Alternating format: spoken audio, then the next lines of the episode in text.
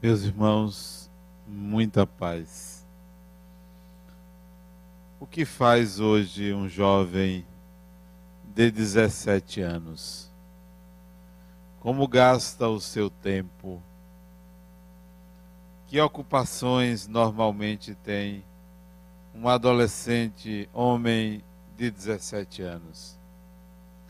Certamente estuda, se diverte, olha a internet, redes sociais, assiste a filmes, pratica esportes, tudo que lhe é dado pela sociedade, pela família.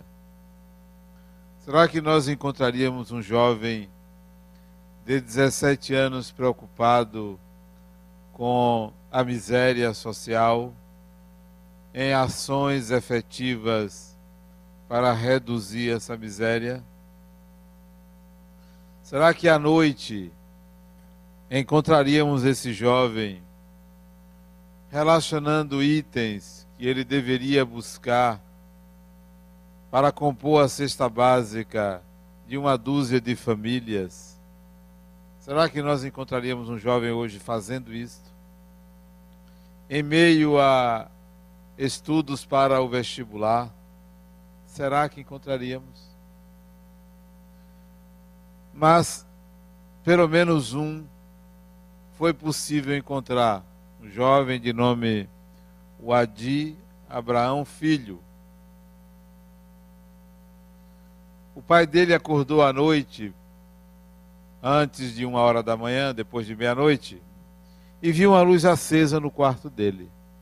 Levantou-se, abriu a porta e o filho então escondeu alguma coisa debaixo do caderno de estudos. E o pai perguntou o que, é que ele estava fazendo. Disse: Meu pai, estou estudando. Eu tenho prova amanhã. Tá bom, meu filho. Voltou para o quarto dele. Na realidade, o Adi não estava estudando. Ele estava relacionando o nome das famílias e os gêneros alimentícios que essas famílias precisavam porque ele iria no dia seguinte passar na sala de aula dele pedindo aos colegas esses gêneros alimentícios. Antes de completar essa ação social desse jovem, ainda na escola, aos 17 anos, ele tem um mal súbito, coração para, em plena sala de aula, ele desencarna ali.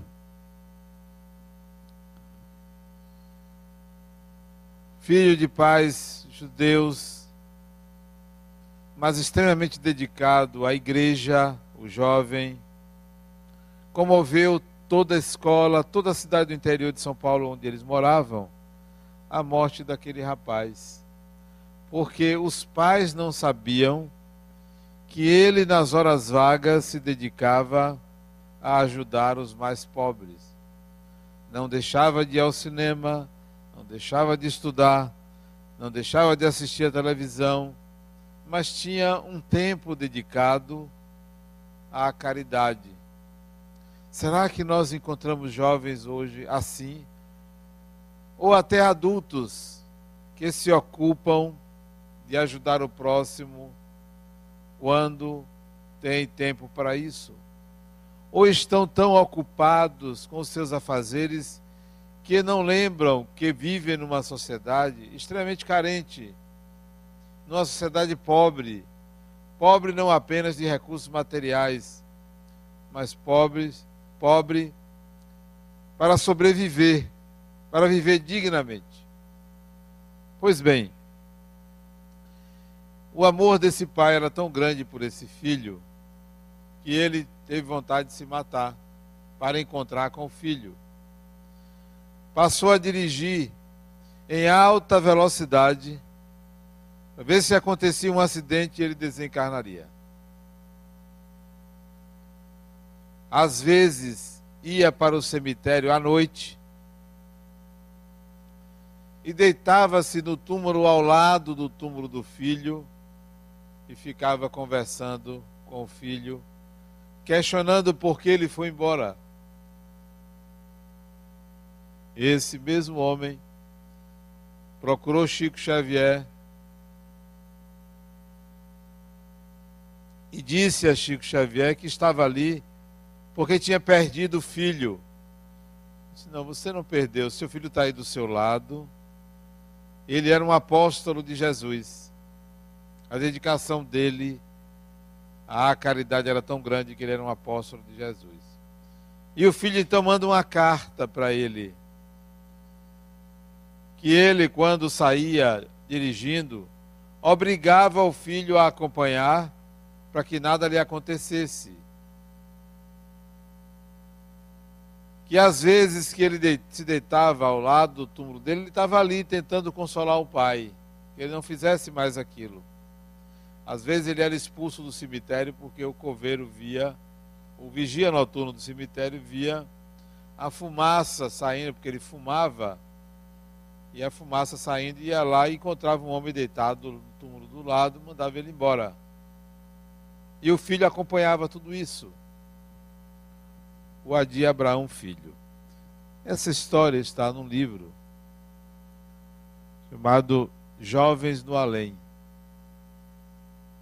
Um livro da década de 70, com histórias de espíritos recém-desencarnados, jovens, que mandaram para Chico Xavier. Década de 70. Nós vamos encontrar pessoas com essa intenção. E hoje, 40 anos se passaram, é possível você encontrar muito mais jovens com a mesma intenção, com a mesma preocupação, com a mesma atitude, muito mais, anonimamente trabalhando em favor dos mais necessitados, não apenas como o Adi fazia, mas até pela internet, buscando meios de ajudar a sociedade. E nós poderíamos identificar esses, essas pessoas até na nossa família, em casa, vizinhos, amigos, porque a sociedade está evoluindo. Em que pese a miséria que existe, a corrupção, a violência, nós vamos encontrar pessoas que estão voltadas para o bem. Tudo evolui, toda a sociedade tem evoluído em todas as dimensões, em todos os campos. Alguns anos atrás você não tinha hoje o que a medicina oferece.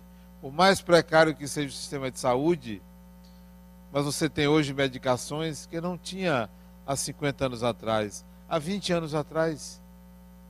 Procedimentos cirúrgicos. Se um médico formado há 100 anos atrás se materializasse hoje numa sala de cirurgia que ele trabalhou há 100 anos atrás, ele não conseguiria fazer nada, porque os instrumentos são outros, as aparelhagens modernas, tudo melhorou, absolutamente tudo melhorou nós vivemos uma nova era. Século 21, uma nova era.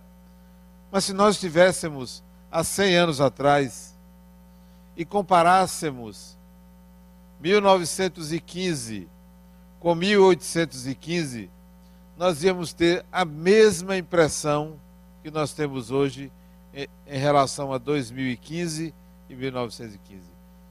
Tudo melhora, tudo evolui. A cada etapa, o ser humano encontra uma sociedade melhor preparada para ele. É possível pensar o contrário, que há um recrudescimento da violência, há um recrudescimento da pobreza. É possível, mas as condições que são dadas aos espíritos, essas melhoram, inevitavelmente melhoram. Se vocês pegarem a Europa há 90 anos atrás, 80 anos atrás, antes da Segunda Guerra Mundial,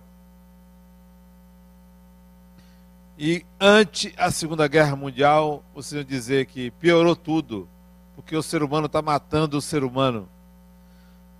Mas logo em seguida, dois, três anos depois, uma nova sociedade renasce, melhores condições, mais respeito, mais garantia, mais direitos. Então, tudo evolui, absolutamente tudo evolui. E as religiões evoluem? Com certeza evoluem. O catolicismo, que é a religião hegemônica, que tem perdido gradativamente é, o número de, não só de adeptos, mas de ordenações. Hoje se ordena padre numa proporção de 60% a menos do que 100 anos atrás. A menos. Então, há uma perda de ministros da Igreja Católica e há uma perda de adeptos da religião. Mas a religião melhorou. Mesmo que ela venha perdendo adeptos, mas ela melhorou. Já é mais tolerante. Até 1830, no catolicismo, existia uma lista de livros proibidos que ninguém podia ler proibição, era proibido você ler aqueles livros. Galileu, então, nem se fala, era proibido você ler. Hoje, isso seria um absurdo dentro da igreja, não existe mais nenhum índex de proibição de livros. Já se aceita na igreja anglicana a ordenação de mulheres. A ordenação de mulheres. Que era inadmissível na igreja cristã.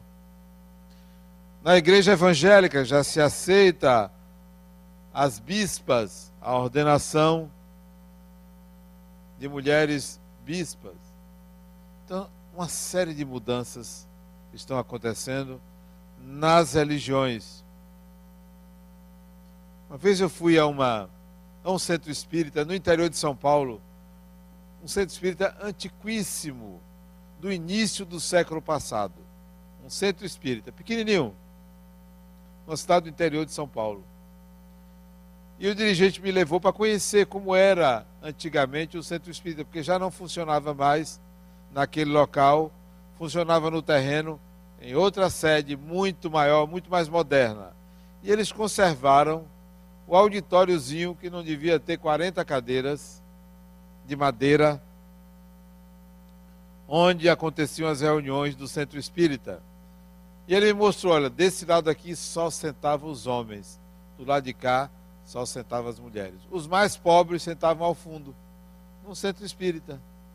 Hoje seria inadmissível isso, né? Essa separação. Que existia também na igreja, seguia um modelo católico. Então, as religiões estão mudando, mesmo perdendo adeptos principalmente o catolicismo. O que é que está acontecendo então para tanta mudança? Não precisa nem falar da tecnologia, né? No uso do celular. Eu entrei aqui no centro hoje de noite. Tinham cinco pessoas ali na porta. Quatro estavam usando o celular. Quatro. Das cinco, quatro. A única que não estava usando era séria porque esqueceu dela. que se tivesse na mão, também estava usando. De 5, 4. A tecnologia a serviço de quê? Tudo está mais fácil. Facílimo, tudo para facilitar, para que o ser humano dependa cada vez menos do seu corpo para que o ser humano se liberte das contingências materiais.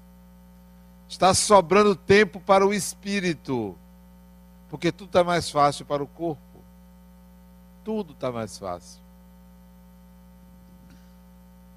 Nós hoje vivemos 80, 90, 100 anos. Há 100 anos atrás você vivia 50 anos, metade desse tempo. Vive-se mais no corpo. Não sei se isso é bom ou se é ruim, mas vive-se mais. Então, tudo tem sido, tem acontecido para proporcionar ao espírito liberdade. Liberdade. É isso que nós chamamos de era do espírito. É a disponibilidade do espírito em se manifestar. Veja a questão da sexualidade. Olha que maravilha. O espírito hoje pode se manifestar da forma que ele apraz no corpo, tanto faz o corpo masculino ou o corpo feminino, ele já se mostra quem ele é. Não precisa mais estar se escondendo. A homoafetividade é algo natural na sociedade. E há quem reclame, mas é algo natural, normal. Isso é o Espírito se manifestando. É o Espírito tendo a liberdade de ser quem ele é, sem precisar se esconder atrás de um corpo. Então nós estamos vivendo a era do Espírito. Em relação à reencarnação, interessante como essa palavra tem sido utilizada abertamente. Reencarnar, voltar uma nova vida, voltar um novo corpo, renascer. Isso tem sido lugar comum nas novelas, nas músicas, nas conversas informais, na literatura muito comum. Aquilo que antes era doutrina, aquilo que antes era um pilar, passa a ser algo da informalidade dos diálogos humanos. Todo mundo já sabe que reencarna. Na década de 90, foi feita uma pesquisa sobre crença na reencarnação. 82% da população brasileira acreditava na reencarnação. Não eram espíritas, mas acreditavam na reencarnação. Isto é, que o espírito volta, volta a um novo corpo. E hoje nós não precisamos nem falar em acreditar. Você sente que esse retorno é natural. Você já sabe que é natural. Você só não sabe onde, quando, com quem você vai renascer. Recentemente eu vivi uma experiência interessante de ver duas pessoas que eu sei que se conheceram na vida passada. Só que eles dois não sabem que eles se conheceram. Eles tinham uma relação muito boa, muito amistosa, muito próxima, mas não sabiam que um conhecia o outro fica aquela simpatia, porque eram espíritos amigos no passado, no presente eles são simpáticos um ao outro.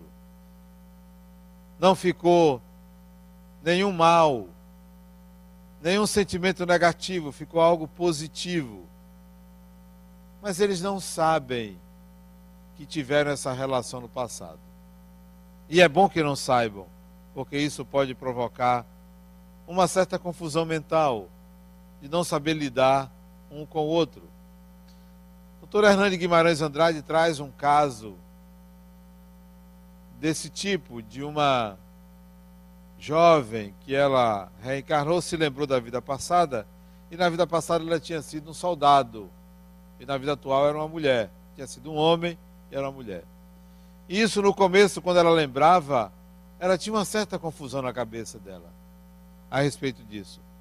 E ela lidava com um parente dela, em que ela tinha tido uma vida amorosa com ela na vida passada. E na vida presente, ambos, os dois espíritos, reencarnaram na mesma família. E ela tinha sentimentos semelhantes ao que tinha no passado. Então provocava uma certa confusão, porque ela lembrava, mas a maioria não lembra não lembra. Então, a reencarnação, ela, ela passa a ter assim um, um uso comum. popular.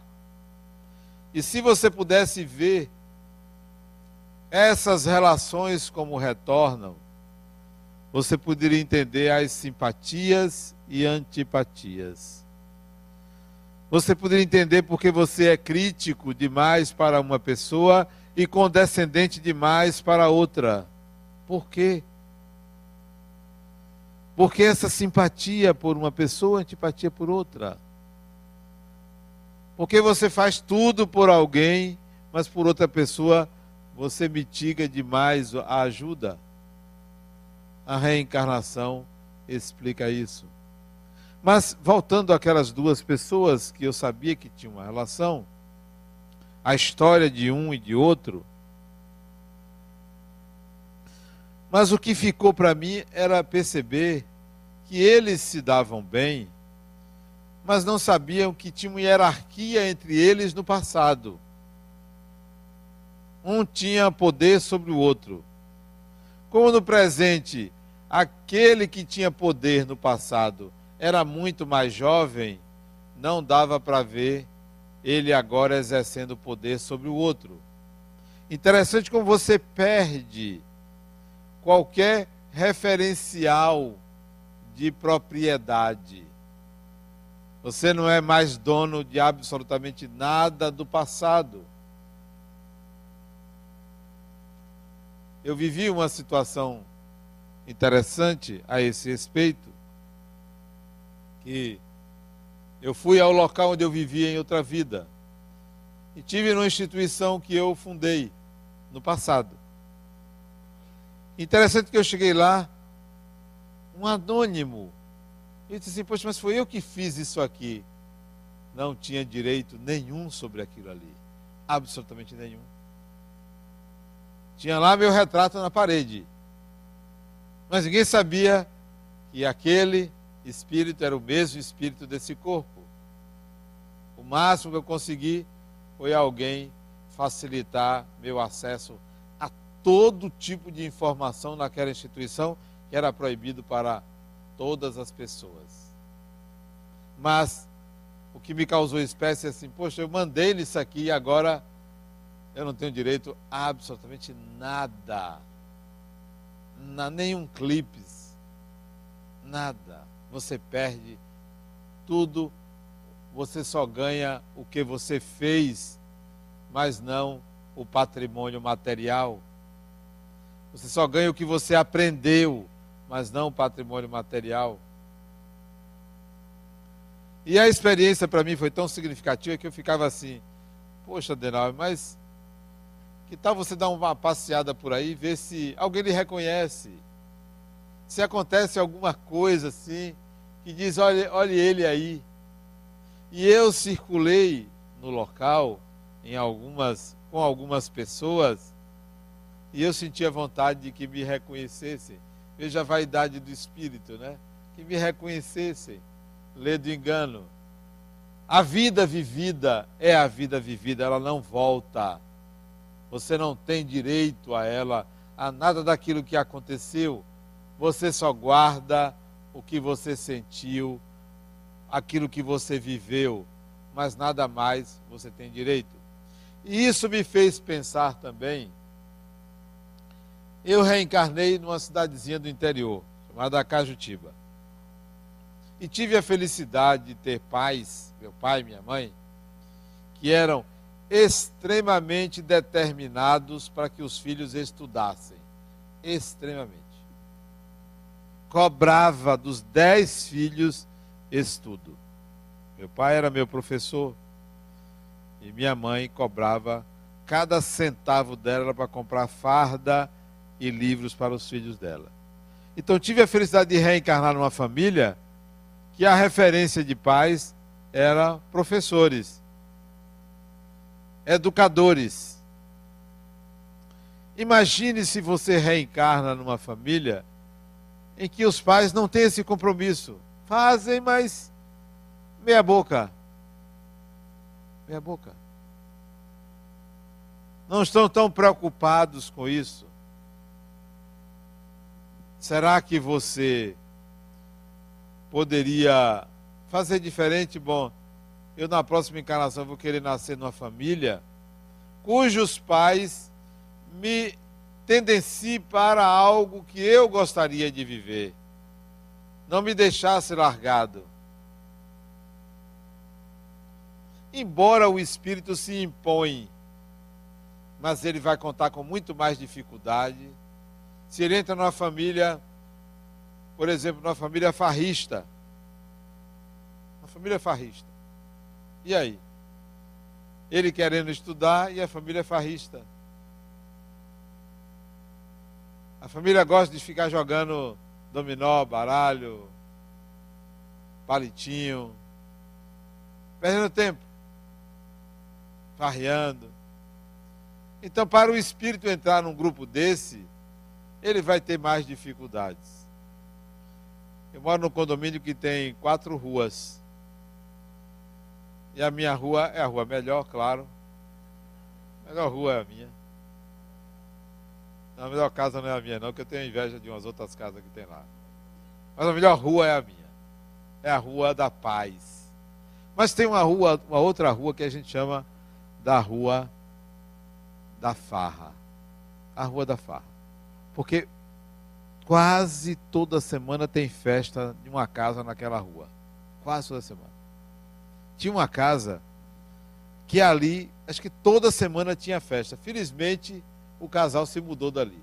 Acho que quebraram, de tanto da festa, quebraram, se mudaram dali, foi bom. Então imagine se você reencarna numa casa que fica numa rua cheia de farra. Você quer estudar, olha a farra do lado.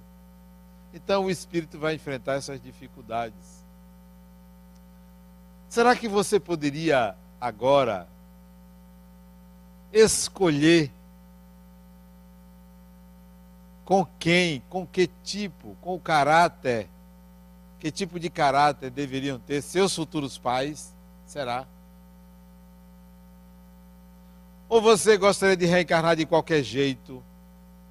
Eu não reencarnei de qualquer jeito, porque eu tive os pais ideais. Não estou falando de sentimento. Sentimento eu teria qualquer que fosse meu pai ou minha mãe. Mas o que eles queriam para mim, perfeito. Se não deu certo é porque eu não aproveitei melhor. Mas eu tive os pais perfeitos. Será que eu vou contar com isso na próxima encarnação? É possível. Será que você vai contar na próxima encarnação com pais que cuidem bem da sua saúde? com pais que cuidem bem do seu lazer, da sua linguagem, do seu gosto pela leitura, da sua forma de sentir, que cuidem das suas relações afetivas. Será possível você modelar o futuro, o seu futuro? Sim, é possível. É possível. E eu tenho feito isso para mim. Eu estou escolhendo Onde é que eu vou reencarnar? Estou escolhendo. Aonde? Vou fazer um concurso público. Quem quer ser meu pai na próxima encarnação? Fazer um concurso público. Quem quer ser minha mãe? Se eu nascer homem, fazer um concurso público para quem quer namorar comigo, vai encher um estádio. Então eu não vou fazer isso. Se eu nascer mulher também, vai encher um estádio. Eu não vou fazer esse concurso, não. Isso aí a fila é enorme. Não me preocupo com isso. A questão é: quem serão meus pais? Quem serão? E para selecionar isso, eu tenho que começar agora. E eu queria que vocês selecionassem agora, porque essa é a era do espírito, é a era de você fazer escolhas possíveis. Então, a escolha é agora. Com quem eu me alio agora? Quais são minhas preferências agora? Com quem eu ando agora? Que tipo de lazer eu tenho agora? Porque é exatamente esse comportamento que vai me levar a manter esse padrão. a manter esse padrão, a fixar um modelo meu. Então, se agora eu andar muito, se agora eu me aliar a pessoas que matam o tempo, que malbaratam as horas, eu vou me condicionar a essa forma de viver. Eu vou me condicionar. Então você se condiciona a uma determinada maneira de viver. Você desencarna, tem aquele condicionamento, aquele condicionamento. Então você vai atrair pessoas que têm o mesmo condicionamento. Vai retornar com pessoas que têm o mesmo condicionamento. Que tal você elevar o padrão da família? Elevar o padrão da família. Melhorar o padrão da família. Melhorar o padrão de seus amigos. Melhorar. Tirar eles daquela mediocridade que é possível ver em certas pessoas que gastam o tempo com nada, gastam o tempo jogando palitinho. Não estou falando um dia, não. Estou falando toda uma conduta, toda uma fase de vida perdendo tempo. Pessoas cujo hábito é ir para um barzinho toda semana. Grande coisa. Será que não enjoa? Será que não enjoa?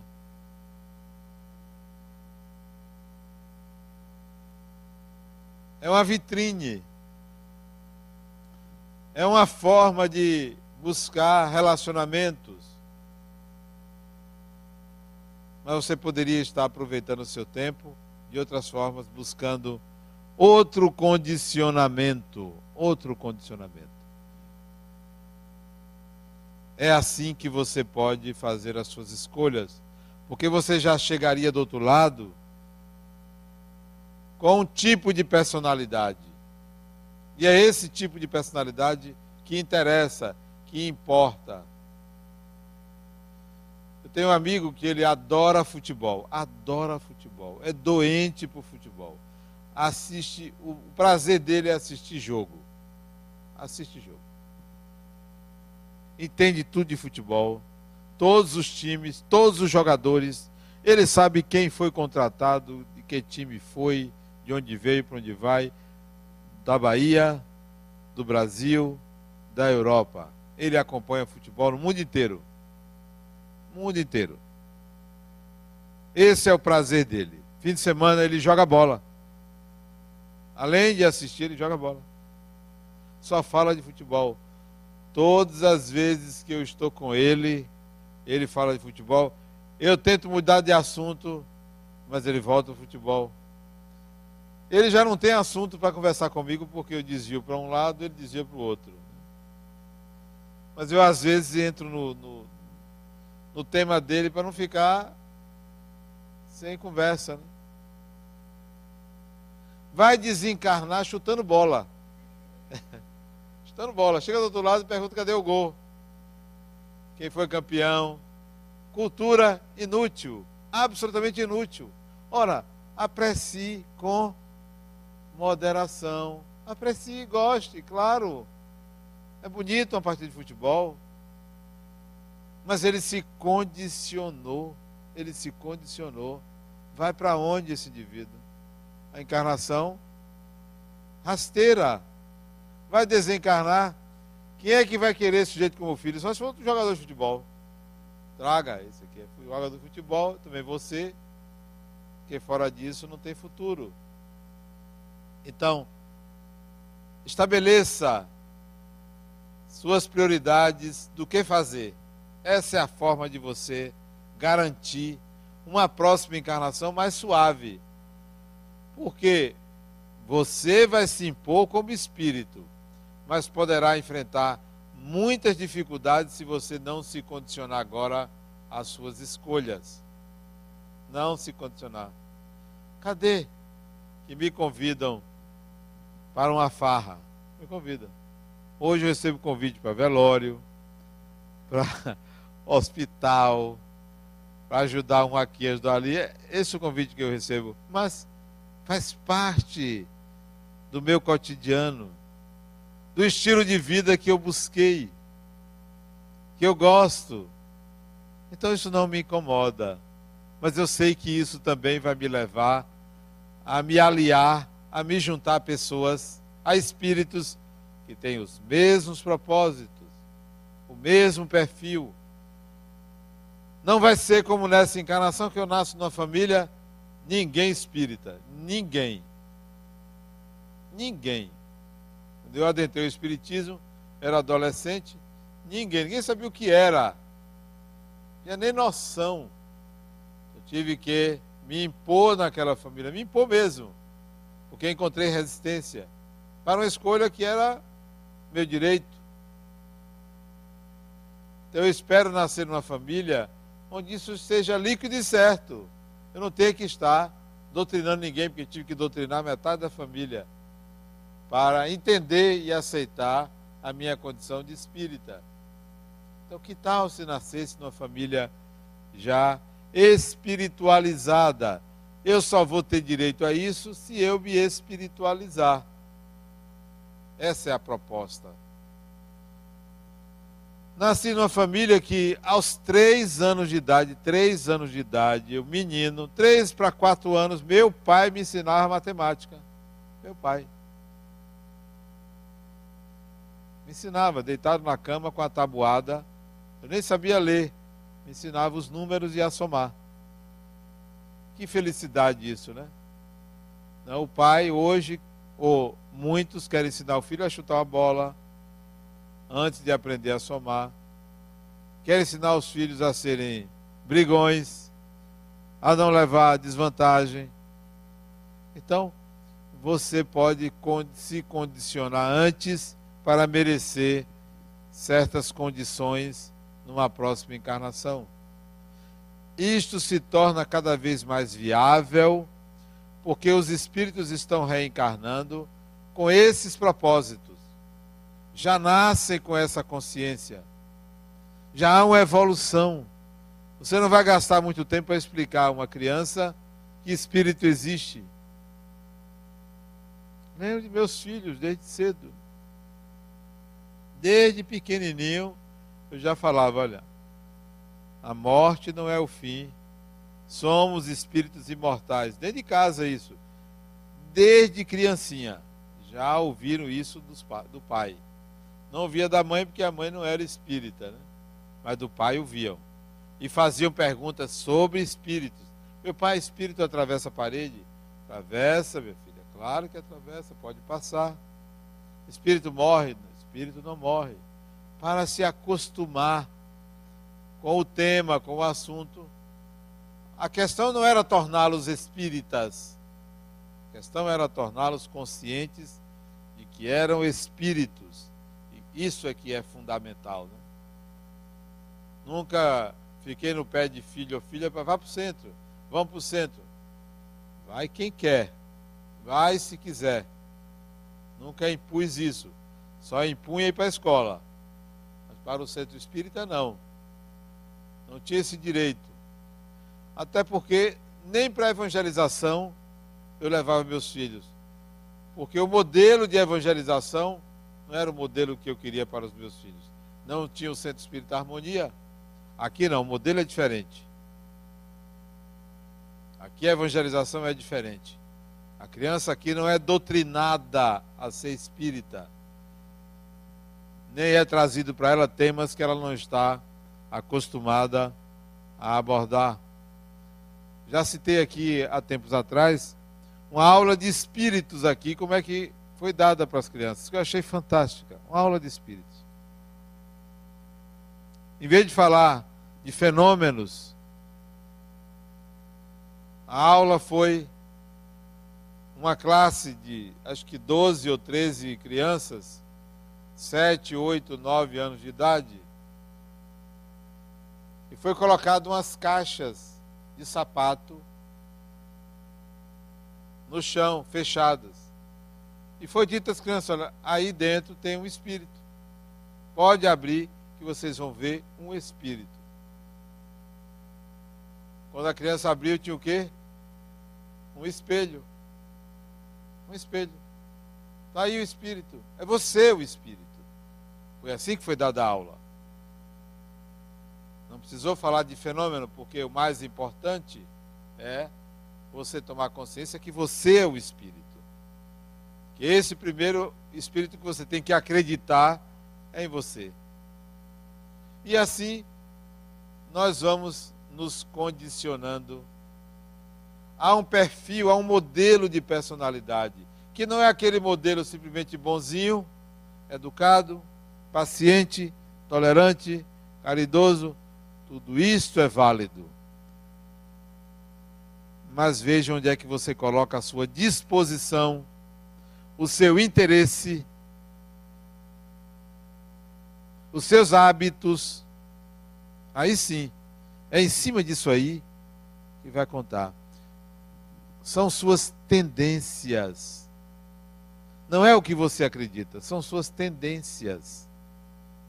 E minha tendência, pode ter certeza, a minha tendência é aprender.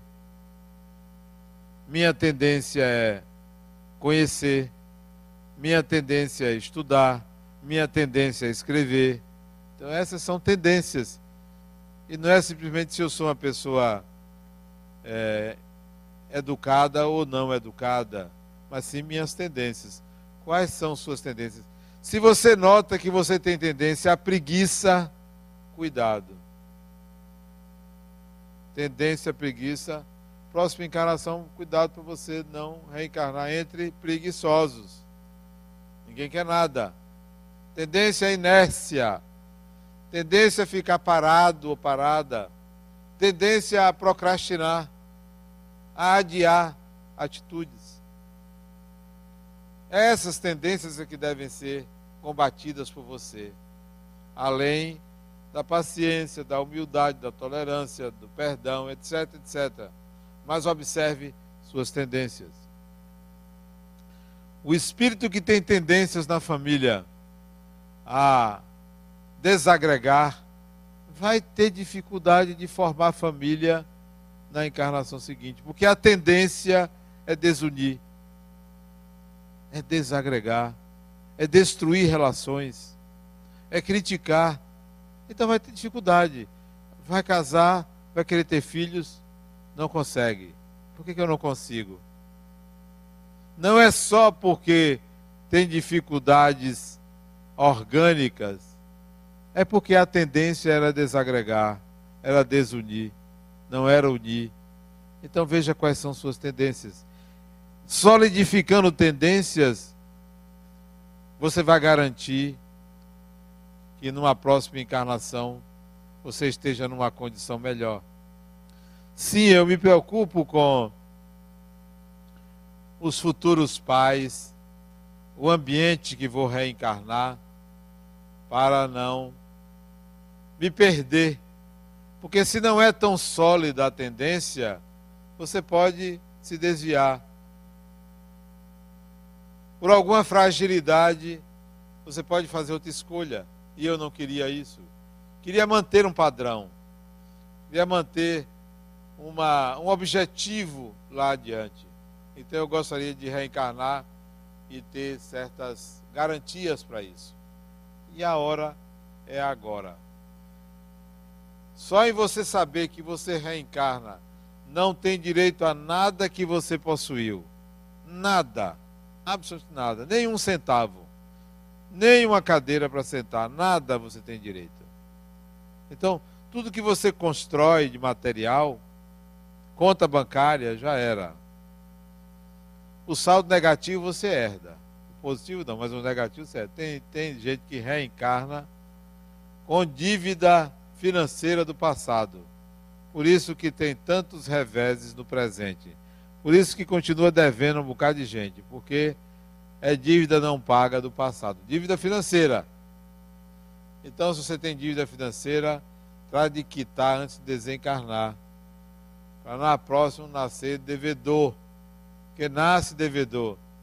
Nasce o pai e a mãe já devendo e você fica sem direito, sem uma roupa, sem, a, sem as benesses da modernidade, um celular ainda analógico. Né?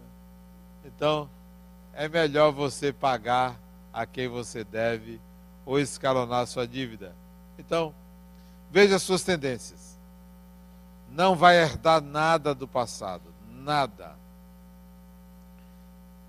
Eu tenho uma paciente que, por falar em herdar do passado, ela é uma jovem, uma jovenzinha, não fez 30 anos. E ela é um espírito tão amadurecido, tão amadurecido. Ela tem uma família, vem de uma família numerosa, muitos irmãos, tios, muitos tios, avô e avó de lado de outro, pai, mãe, família numerosa. Ela é quem decide tudo na família. Ela não tem 30 anos. Tudo ela que decide. As pessoas querem fazer alguma coisa, consultam ela. Por quê? É o espírito que retorna e todos sabem que ali está alguém maduro. Pasmem, ela é quem administra o dinheiro da família. E a fortuna da família hoje é algo em torno de 2 bilhões de reais. 2 bilhões de reais, ela quem administra. Que tal? Embora tenha pais, avós, tios, mas legalmente é ela quem administra.